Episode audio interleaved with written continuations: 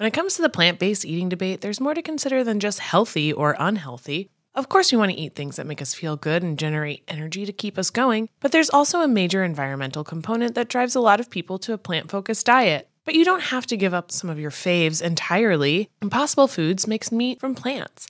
They're solving the meat problem with more meat. By creating delicious meat from plants that's better for you and the planet, Impossible lets you enjoy some of your favorite meaty products with a plant based twist. Ground beef, homestyle meatballs, sausage patties, all made from plants. And that's just a few of their delicious and versatile options. No more tension between craving meat but not wanting to eat so much of it, or sacrificing your carnivorous faves for your health. Indulge in nutrient packed, plant based goodness and feel good doing it. Check out impossiblefoods.com to see how you can help solve the meat problem with more meat. That's I M P O S S I B L E F O O D S.com. Hi, all. This is Amanda. I just wanted to hop on before you listen to today's show because it does have some lighter moments that it was recorded before we received the news that there was another mass shooting in America, this time in Tennessee. And as of our recording at about 2 p.m. Eastern Time on Monday, three children and three adults are dead after that shooting. The shooter, a 28 year old female, is also dead. We will be back with you to share details about this on our Thursday show. Betches Media presents. I would like to speak to America's men for one minute. That slacker barista. I start getting full of emotion. Now we're going to build this new bridge here. Can I provide a definition? Mm-hmm. No, I can't. Betches Up Podcast. Like, how are people surviving? Hello, I'm Amanda Duberman. I'm Elise Morales. I'm Brian Russell Smith. And this is the Betches Up Podcast, where C-SPAN meets the group chat to help you process and laugh at the biggest topics in U.S. news and politics. Our girl Millie is uh she's off, she's busy today, so Brian is back. He's back. Welcome, bestie. Thanks. Beautiful. I'm very excited. Yeah, it's very fun to be back. That Succession video you got, you were both in this morning was so funny. Thank you. Well, Mm. And a merry, I guess, succession Boxing Day to you all. Yes, go to the go to go to Betches Instagram to watch it right now, right now, right and engage.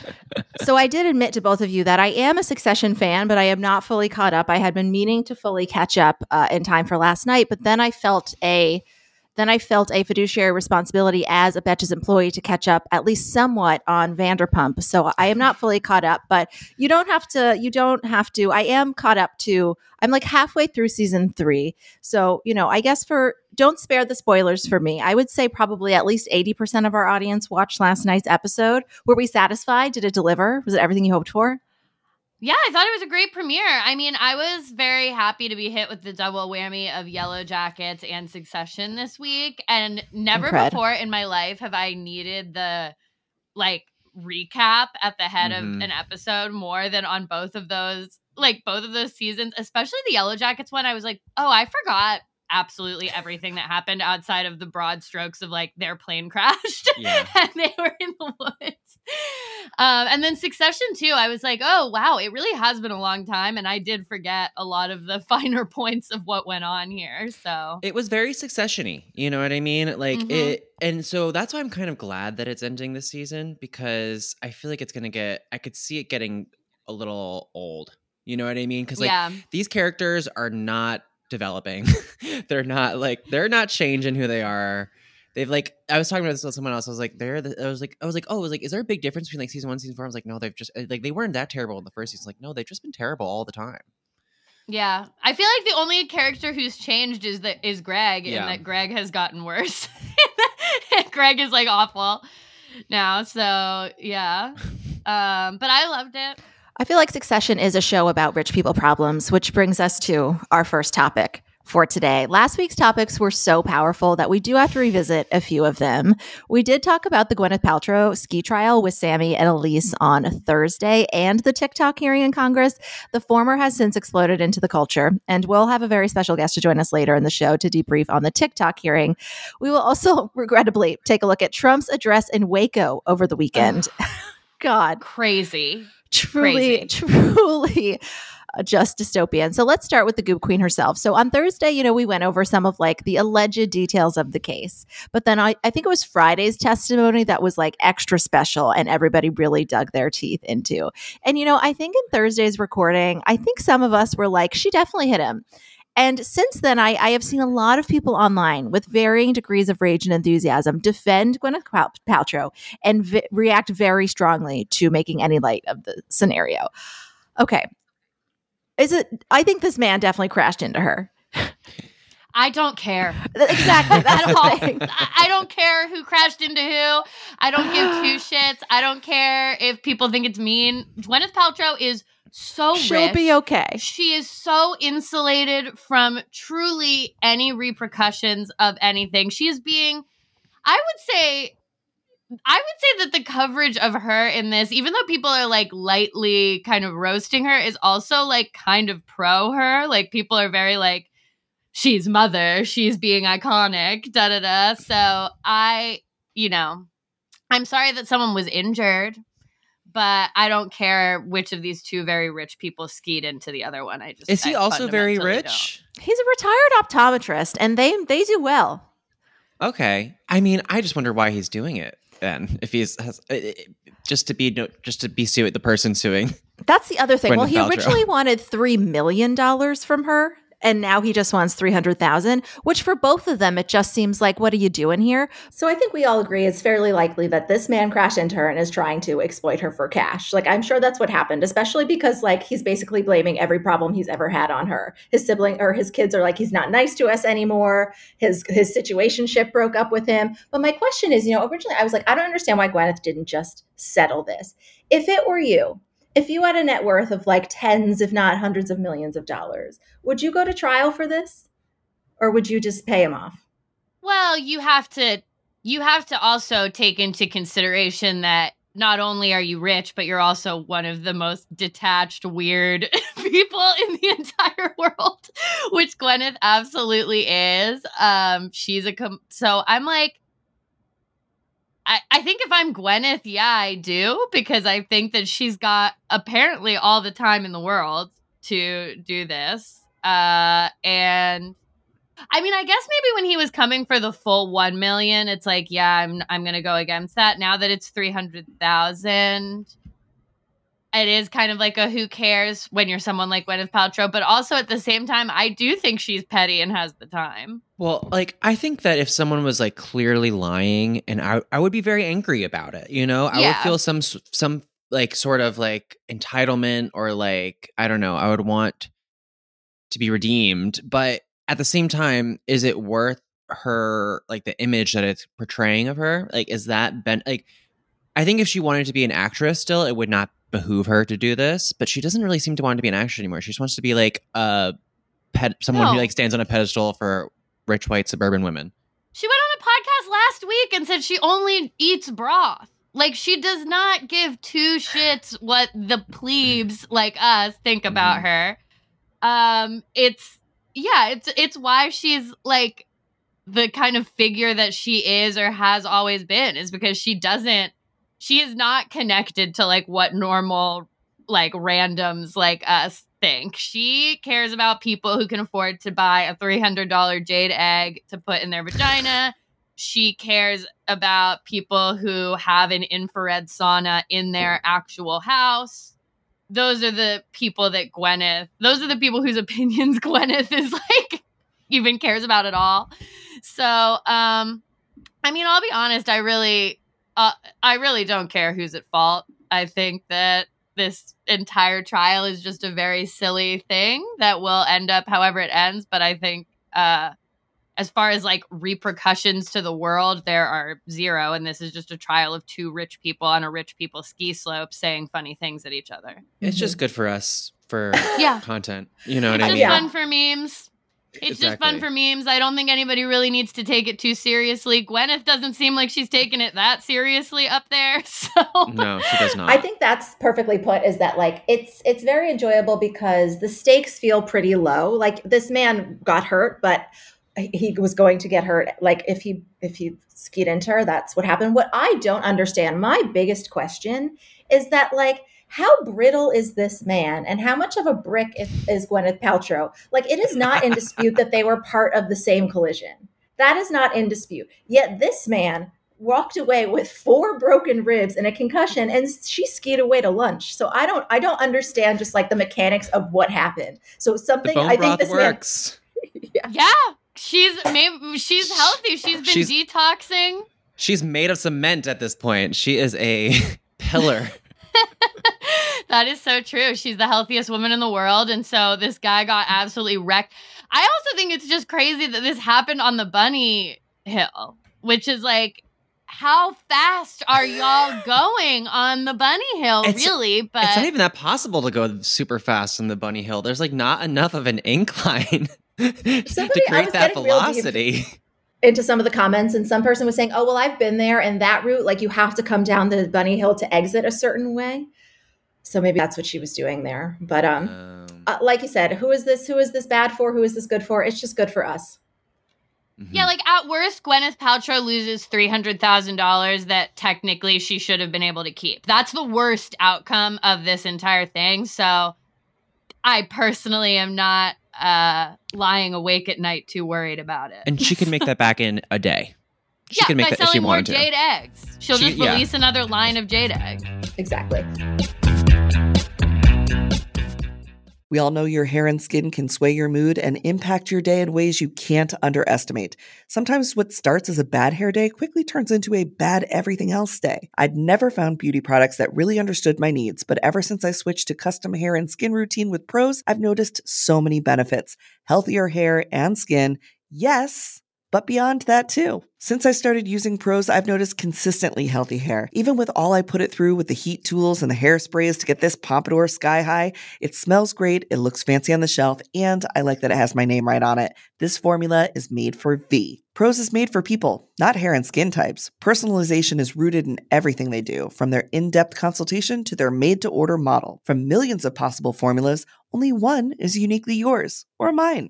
And Prose isn't just better for you, it's better for the planet. They're a certified B Corp, cruelty free, and the first and only carbon neutral custom beauty brand. They even have a review and refine tool which learns from my feedback and adjusts my formula to keep up with the seasons and changes in my life. Prose is so confident that you'll bring out your best hair and skin that they're offering an exclusive trial offer of 50% off your first subscription at prose.com slash feverdream. So get your free consultation, then 50% off at prose.com slash feverdream. That's P-R-O-S-E dot com slash feverdream. Okay, so we also, you know, we're supposed to talk about Trump today, but we ran out of a little bit of time at the beginning because just I'm going on vacation later this week and I think my computer knows it and she's just like, "We're done. It's time. Goodbye." So I would rather talk to you guys before we have our guest joining about this new social media law in Utah. So before we revisit the TikTok conversation with our guest, uh, this was on the daily this morning, and we, which we all listened to. Utah has become the first state to pass laws limiting social media use for minors. And the terms of these laws are pretty dramatic. People under 18 will have to get explicit consent from a parent or guardian to create social media accounts. Users who don't provide age verification will lose access to their accounts entirely. So this is going to affect adults too. This would take effect in March of next year when social media companies will also have to find a way to implement a curfew between 10:30 and 6:30, 10:30 at night and 6:30 a.m. for kids in Utah who use the app. The law also requires companies to give parents access to their kids' accounts, including private messages. So, if that part sounds intense, if any of this sounds intense to you, it does to a lot of people. A lot of free speech advocates warn of a legal challenge. And, you know, anyone who's ever been a teen, I think, winces at the idea of their parents seeing their internet activity just at any time that they want. And as we discuss this, like it's important to note there are more targeted ways to kind of like go about uh, helping kids have a better experience on social media. But what are your first thoughts, you know, Elise, hearing this as somebody, you know, you had your podcast versus your teenage self, you spent a lot of time thinking about the teenage experience. Like, what is your reaction to parents potentially being able to see everything their kids are doing on social media, even private messages? Well, I mean, I guess I have two reactions. Number one, obviously, kids will find a way to get around this. I don't think that that means we shouldn't put protections on the internet for kids just because kids will find a way to get around it. But, like, it's hard to be a teen to say, like, teenagers in this one state are going to be the only ones who don't have access to this thing. Like, it'll be interesting to see how that plays out.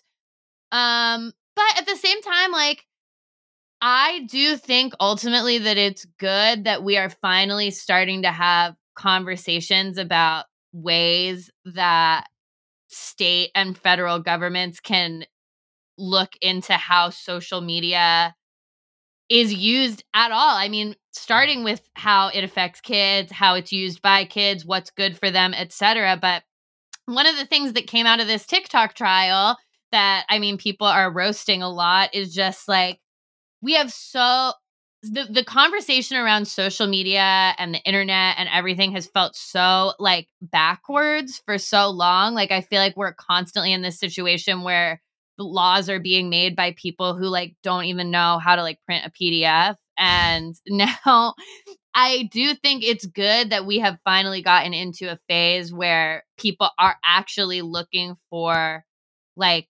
legal solutions to how we can make the internet a safer place for kids and teenagers.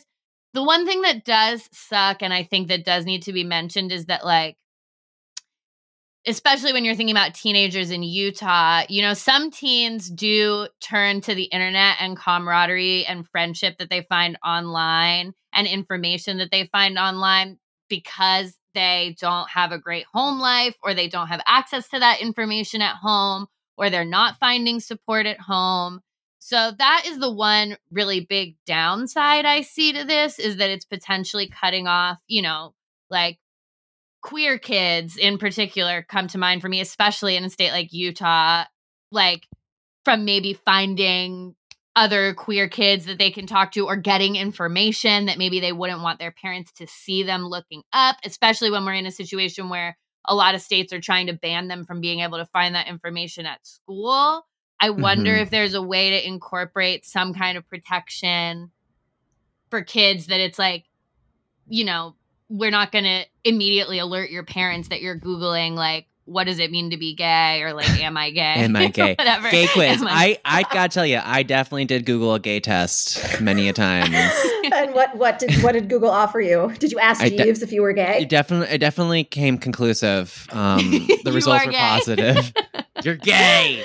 Oh, um, oh god. no I, that's what i was thinking the whole time like reading this and listening to that to that episode this morning. Um I would have been horrified if when I was like 15, my parents were able to see what I was looking up. I feel bad for I I think kids in general, I feel bad for them today because they are just so surveyed constantly. Um there's very little freedom. Like I was even just think like even like they have phones, I'm sure their parents track their phones. They're they're, they're never going to be able to like say like I'm going to sleep over Jenny's, but really I'm at a party in a field, right? Um, like stuff like that. So and it's, it's kind of sad. It's like that's good, but also bad. I mean, who, yeah. who among us hasn't had a life altering positive experience at a party in a field our parents didn't yeah. know we were at? Yeah. Yeah.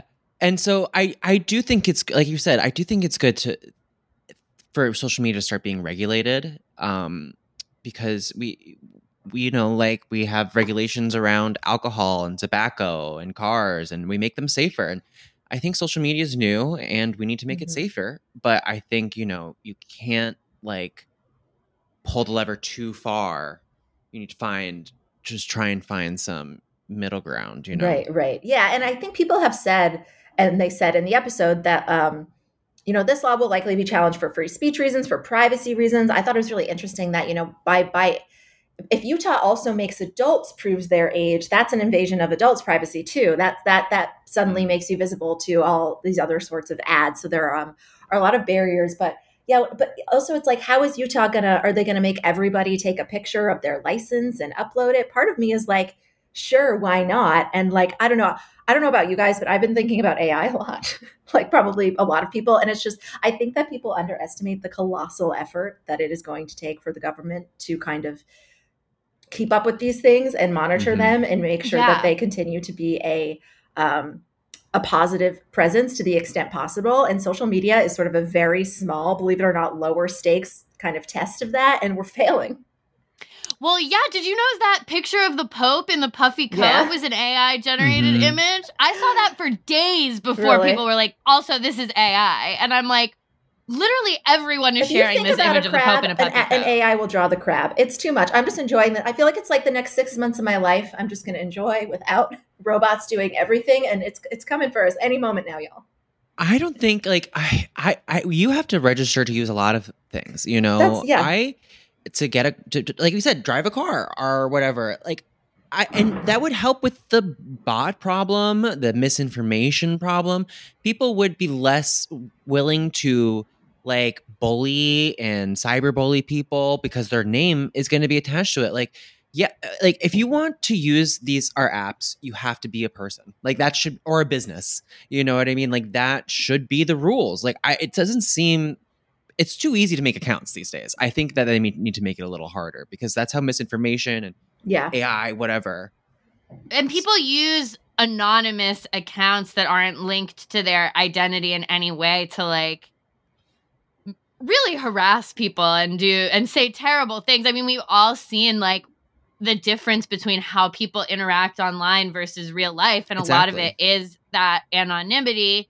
But again, like some of the anonymity is good because people want to be able to seek out information, etc. So it is going to be about striking a balance between like allowing free use of the internet for adults who want to use it for its stated purpose and finally putting up some guardrails and like you said like adding in regulations that help in make it safer, especially for kids. And it's addicting. I wouldn't mind being regulated a little.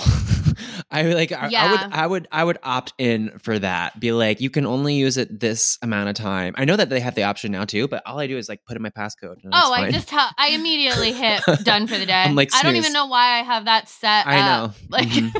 I know. one more minute, like a free. Yeah. one more minute. One more minute. No. It, it's yeah. It's not good. I know. I might set my all my accounts to be like, I'm a teenager in Utah. Yeah. Please stop me. Please stop me from using these fucking apps.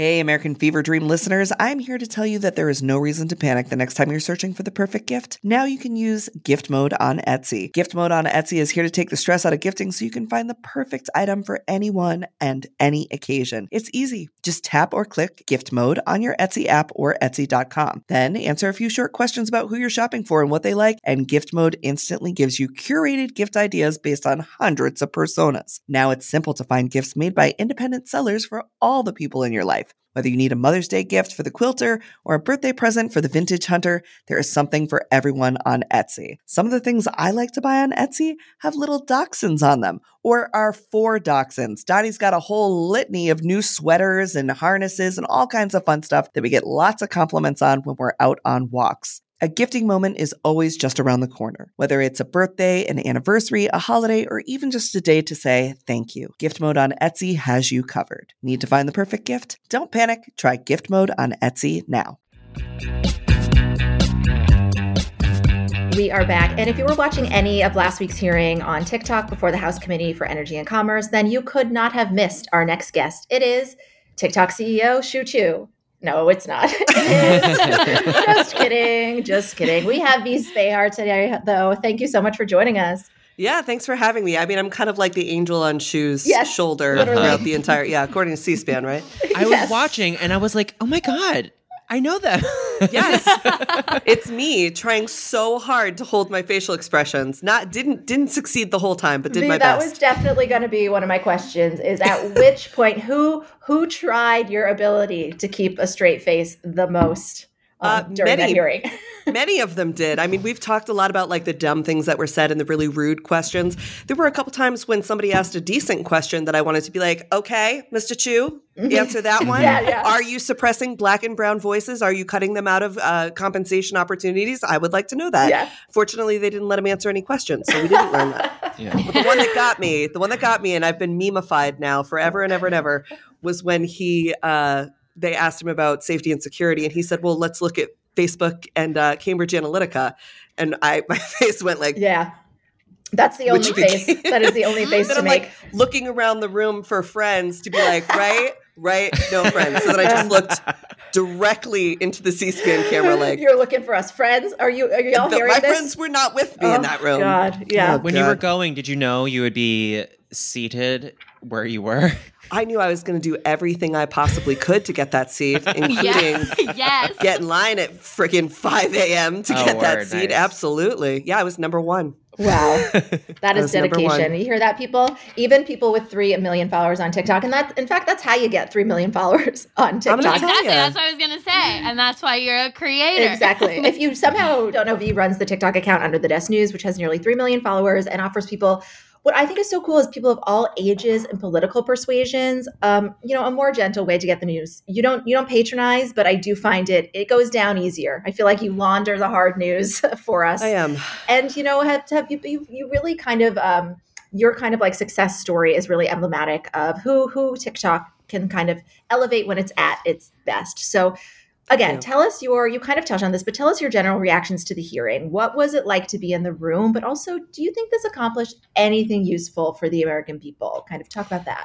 Yes, I am the nice side of the news, and I wanted that to be evident when we were in this hearing because I knew Congress was was going to show their whole ass, and I wanted it to be clear that, in fact, as they were talking about source code and if it connects to the Wi-Fi and all the Pupil technical things, all these technical things that they had no idea what they were talking about. TikTok is not just a technology platform; it's a community, and I very much represent that community and some of the best of that community, and I'm not ashamed to say it. So I wanted to be there so that we remember that this isn't just about a platform that you can just migrate your audience to anywhere else. This is about the people on this platform. And I think if this hearing did anything, it was introduce America to Shou Chew, who is married to an American woman, has two half American children, and went to Harvard University. All things that I did not know about him previously. Spends half of his le- uh, half of his time in LA. This is a person who maybe was a big bad scary figure until we met him. Mhm. Very endeared to the public, certainly. Um, and I think it did a lot for showing that, in fact, this uh, TikTok ban that the news and Congress continues to want to put forward and pretend that the Restrict Act is simply a TikTok ban to protect us from the CCP fell on deaf ears. One thing that Congress didn't count on is for the last three years on TikTok, we've been educating the public on civics, government, politics, how to organize, how to read legislation. We have a more informed public than we ever have before, and they weren't buying it. Yeah, that is such a good point. That people maybe who aren't uh, who weren't primed to to um, be skeptical of these claims before now because of who they follow on TikTok, uh, they are. So you kind of touched on this, but do you feel like the members of Congress really even grasped the technology they were asking about? I don't think they cared, honestly, Amanda. I don't think they put any effort into caring. I think they thought that uh, throwing TikTok ban to the wind was going to be something easy. It was going to be a good mask for the deceptive things they're doing with the legislation they're trying to pass. And it just wasn't. 150 million Americans can't be wrong about this being the place that they want to spend their time, that they've built their businesses and community on. And so I think Congress was a little bit cocky in the way they came into the hearing. I thought they relied on talking points from the 1980s and a lot of Red Scare and xenophobia that just simply does not fly right now um, and shouldn't. And so I think that uh, hopefully they learned something from the way they behaved and from Americans' uh, reaction to their behavior, and they'll be a little bit more honest going forward. Yeah, I saw a spoof that was just spoofing the questions, and it was. I almost thought it was real because they were like, um, "What color is the algorithm?" there was so much of that that was Yeah. goofy. It's wild to me that there isn't like just an all hands meeting beforehand to just explain basics of how any of this technology works so that actually thoughtful questions can be asked because like you Mhm. said every once in a while someone who actually did have some knowledge uh, would bring up an interesting point and there are there are things to be said about social media the apps in general Mhm. how they're used what what goes into algorithms that are real points to be made but it's impossible to get to any of those when it's just a bunch of people saber rattling about stuff that they don't even understand Mhm. And I think they also are used to their their constituents, the people they surround themselves, equally not understanding. So I'm sure in these circles that some of the older or more conservative members of Congress run, saying something like, "We ought to ban TikTok," goes over real hot, goes over Mhm. great, you know. Yeah. And that's why we saw a lot of really quality questions coming from younger members and Democratic members about how is this affecting Black people in equity? How is this affecting women's safety when it comes to geo targeting? I want to know about that, Rep Dingell. That was a great question. Um, Rep Bowman, who held the conference to keep TikTok just before uh, just before the trial. Tri- oh my God, it felt like a trial just before the hearing. It wasn't a trial. I've been mixing them up too because today we're talking about the Gwyneth Paltrow trial. Oh God, not, I'm glad I'm not a guest hearing. on that. I got some hot takes on that. Jeez, um, not until you've he, had your bone broth, V. Oh, I know, and my vagina egg or whatever I'm supposed to do. Oh God, I like she's that. yeah, she's wild, man. Yeah. But he was talking about, and AOC has talked about it. Jeff Jackson's talked about it. Uh, Mark po- uh, Mark Pocan has talked about it. There are no comprehensive data protection laws in this nation. Mm. Some of the Congress people were bringing up, well, how come it's not as secure as it is in the UK? Well, how come it's not as secure as it is in Canada? Those countries have comprehensive data user protection laws we also would like to have those laws, but it's not Look achieved mirror, by bro. banning. Yeah. yeah. it's not achieved by banning a single platform. So I think a lot of good things came up. I wish that Shou Chew had more of a uh, chance to explain Project Texas and what it is. And I wish that Congress would take more heart when they're dealing with this subject and recognize that there's a lot of people who use this platform for their faith leadership. A lot of churches were built on this platform during the pandemic. There's a lot of military families that connect with their member through this platform. And it's not something that we can just break up and throw away and say, well, up, just go to Meta where we all own stocks. Mm-hmm. It doesn't work that way. Each social media platform has its own culture and deserves to be respected. Mm-hmm. Well, it's also interesting, especially to bring up Meta, because like one of the driving forces of the hearing was the idea that TikTok's algorithm can be manipulated by the CCP, which I I do think there are questions raised there, but we also have to remember that Meta was manipulated by a foreign government mm-hmm. yep. w- when it wasn't owned by that government. So I, I feel like they're putting so much on TikTok specifically when the questions that they're raising are actually universal things to all social media platforms. And this idea that they can come in and shut down TikTok and they're just shutting down one business is actually wrong. If they were to shut down TikTok, they're actually shutting down a huge number of businesses for mm-hmm. a lot of people. Like, it's like, I was saying this to Brian while we were off air, but it's like coming in and basically shutting down a mall and being yeah. like, actually, all of you are done and yep. everyone has to go home. Like yeah. TikTok is I mean, the mall where all these other stores yeah. exist. I mean, Brian's and his team have, you're like a couple away from hitting a million and y'all have been uh. working so hard for that. And I know it's like, can you imagine? We're, we're at like 955. We're going to, we're going to be at like 999 and it's going to be gone. Um, I don't no, think it's going to be gone. Yeah. I, do, I do think that the, I don't yeah. think TikTok's going to be banned, and I don't want creators to be scared into. Yeah.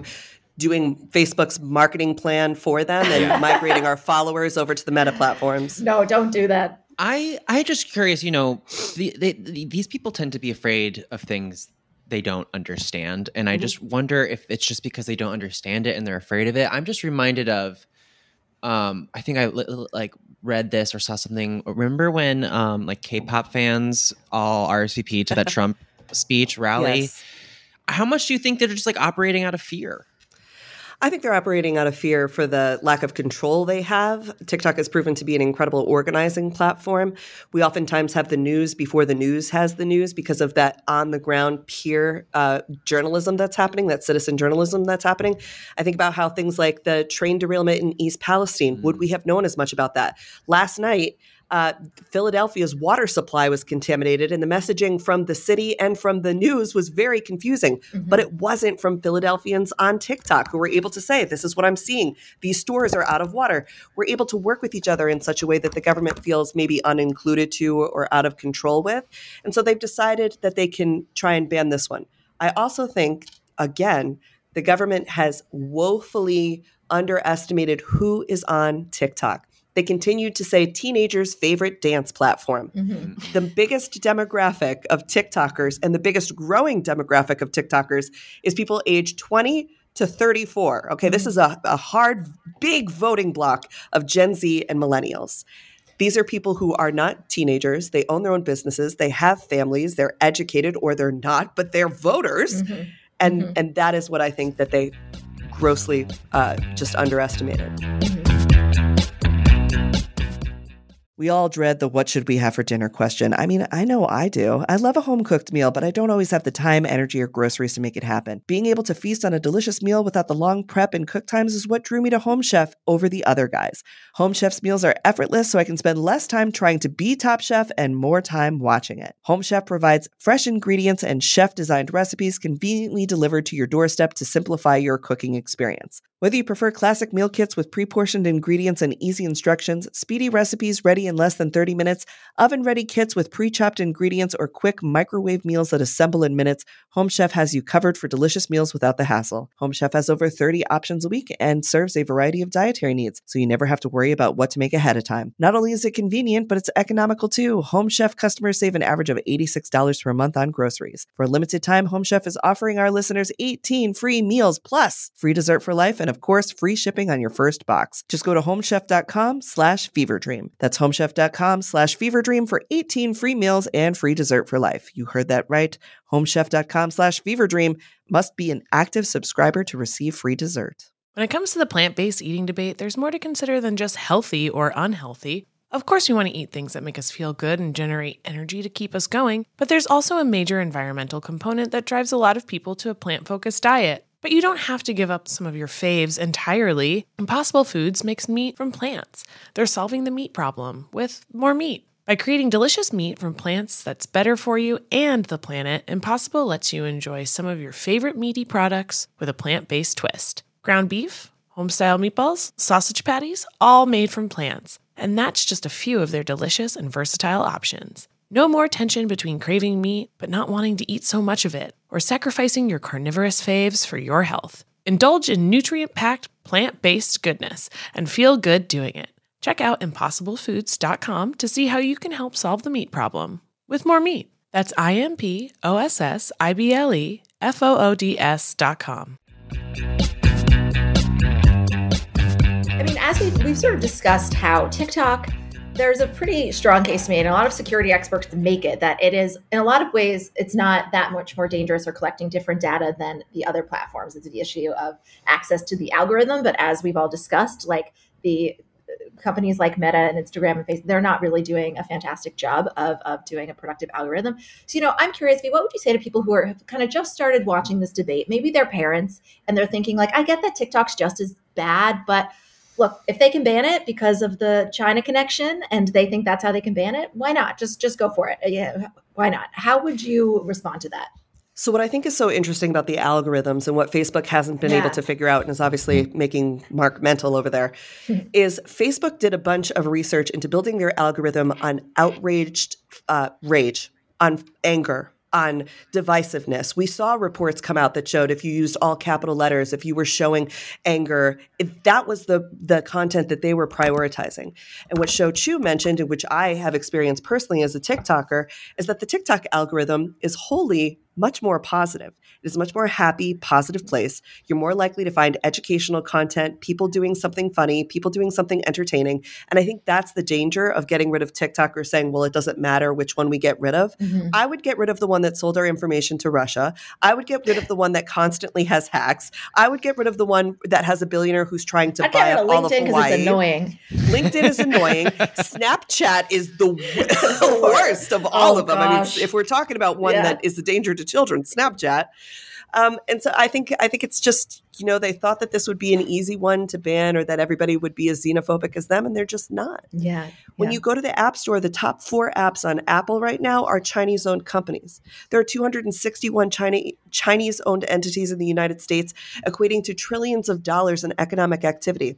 What are we going to shut down next then? You want to shut down all the AMC theaters? You want to shut down all mm. the video games? We want to shut down GE appliances? Like, where will it end if we're going to mm. shut down all potentially connected to China entities. Yeah, that's such a good point, and I think that the lawmakers um, that that are not all of them are acting out of a xenophobic impulse, but the ones that have their own problems with this are definitely taking advantage of that connection. Before you joined, we were talking about a new proposed, I mean, a past Utah law, actually. We'll see if it actually uh, gets to go into effect that would really limit, or actually, it would limit how much teens are able to go on social media and would also allow their parents to have access to basically everything that they do. And we were talking a bit about that. And it made me think, you know, I'm really curious from all of you, when you were young, what was like an, a niche internet community that like really just rocked your world as like a teen and just was so important? Important to you? Um, I have my answer ready to go. Lady go Gaga used to have a fan club, littlemonsters.com. yes. I would go on there and chat with people about Lady Gaga, about gay stuff, yeah. life. Um, they, maybe they should bring that back. Maybe after we should littlemonsters.com. after I did after I googled gay test, am I gay? Yes. Yep. Um so yeah, I wouldn't I wouldn't love if my parents saw all that, but you know. Yeah. I uh, I've been pretty open about my involvement in the uh, Harry Potter fan fiction community, and um, that would have probably been my most niche. I was also a MySpace kid, learned like code so that my MySpace could have like a robot that went like "fuck you" when you like came into it. yep. Um, and I, the thing is, I I was worried about my dad reading my fan fiction, but in retrospect, I think the chances that he was gonna dive into that uh, were actually quite low. Yeah, you really over overestimated the will there. I yeah, I was very worried that he was gonna read all thirty nine chapters of my fan fiction, and I I don't think he was interested in that. Yeah. So. What about you, V? Uh, I had a live journal that my mother yeah, did find and that I did get in a lot of trouble for because I was using it essentially just as a as in lieu of therapy, if you will. And I was very candid with my thoughts as a teenager and young college student. Mm-hmm. And she just found archives, just months of me talking about, you know, what we do talk about in therapy, our mothers, our families, the things exactly. we're disappointed in, but also like what I was struggling with in my regular life. But the live journal exposure was difficult. One thing I will give my parents, uh, they are both strong believers in the Constitution, and they do believe that children have civil rights and that children have constitutional rights. And I think that's something that we need to align around right now. Does if life begins at the spark of creation, at the meeting of the egg and mm-hmm. civil rights and constitutional rights begin then, then shouldn't children have the constitutional right to freedom of expression, freedom of religion, freedom, the right to privacy? These are things that we, we need to get our heads around and we need to get on board with.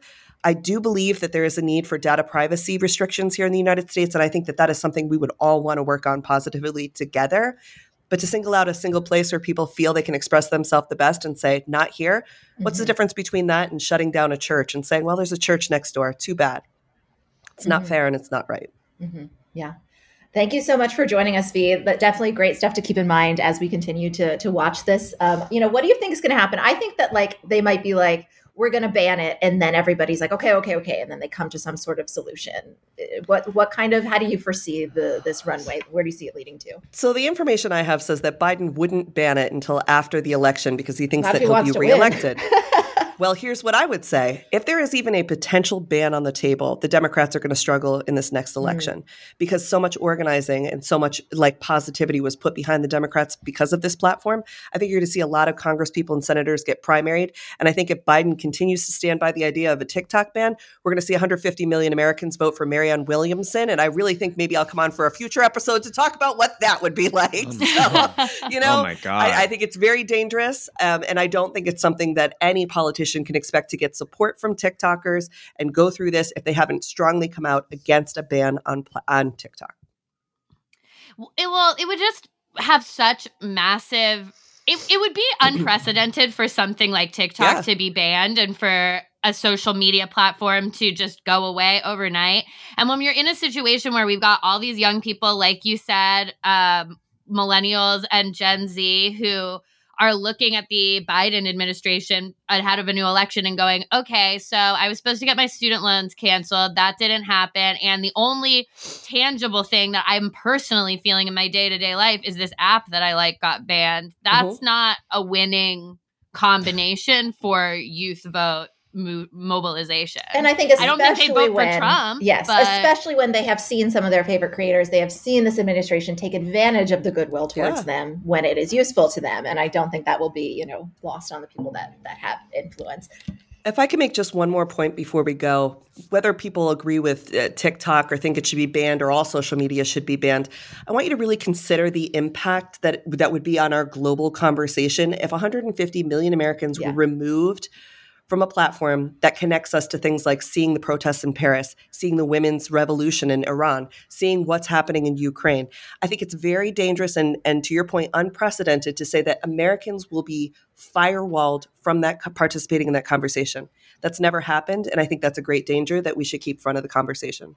Yeah, absolutely. Thank you. We'll no fascism. No, no fascism. Here. We're not, so close. We can't today. do one more thing. We not can't today. Not today. That is our show. Until the end of democracy, I'm Amanda Duberman. I'm Elise Morales. I'm Brian Smith. And this is the Betches Sup Podcast. Bye. The Betches Sup Podcast is produced by Amanda Duberman, Sean Kilby, Jorge Morales Pico, and Rebecca Sousmacat. Editing by Rebecca Sousmacat. Social media by Amanda Duberman and Bridget Swartz. Be sure to follow at Betches underscore sup on Instagram, Twitter, and TikTok. And send us your emails at suppod at betches.com. Betches.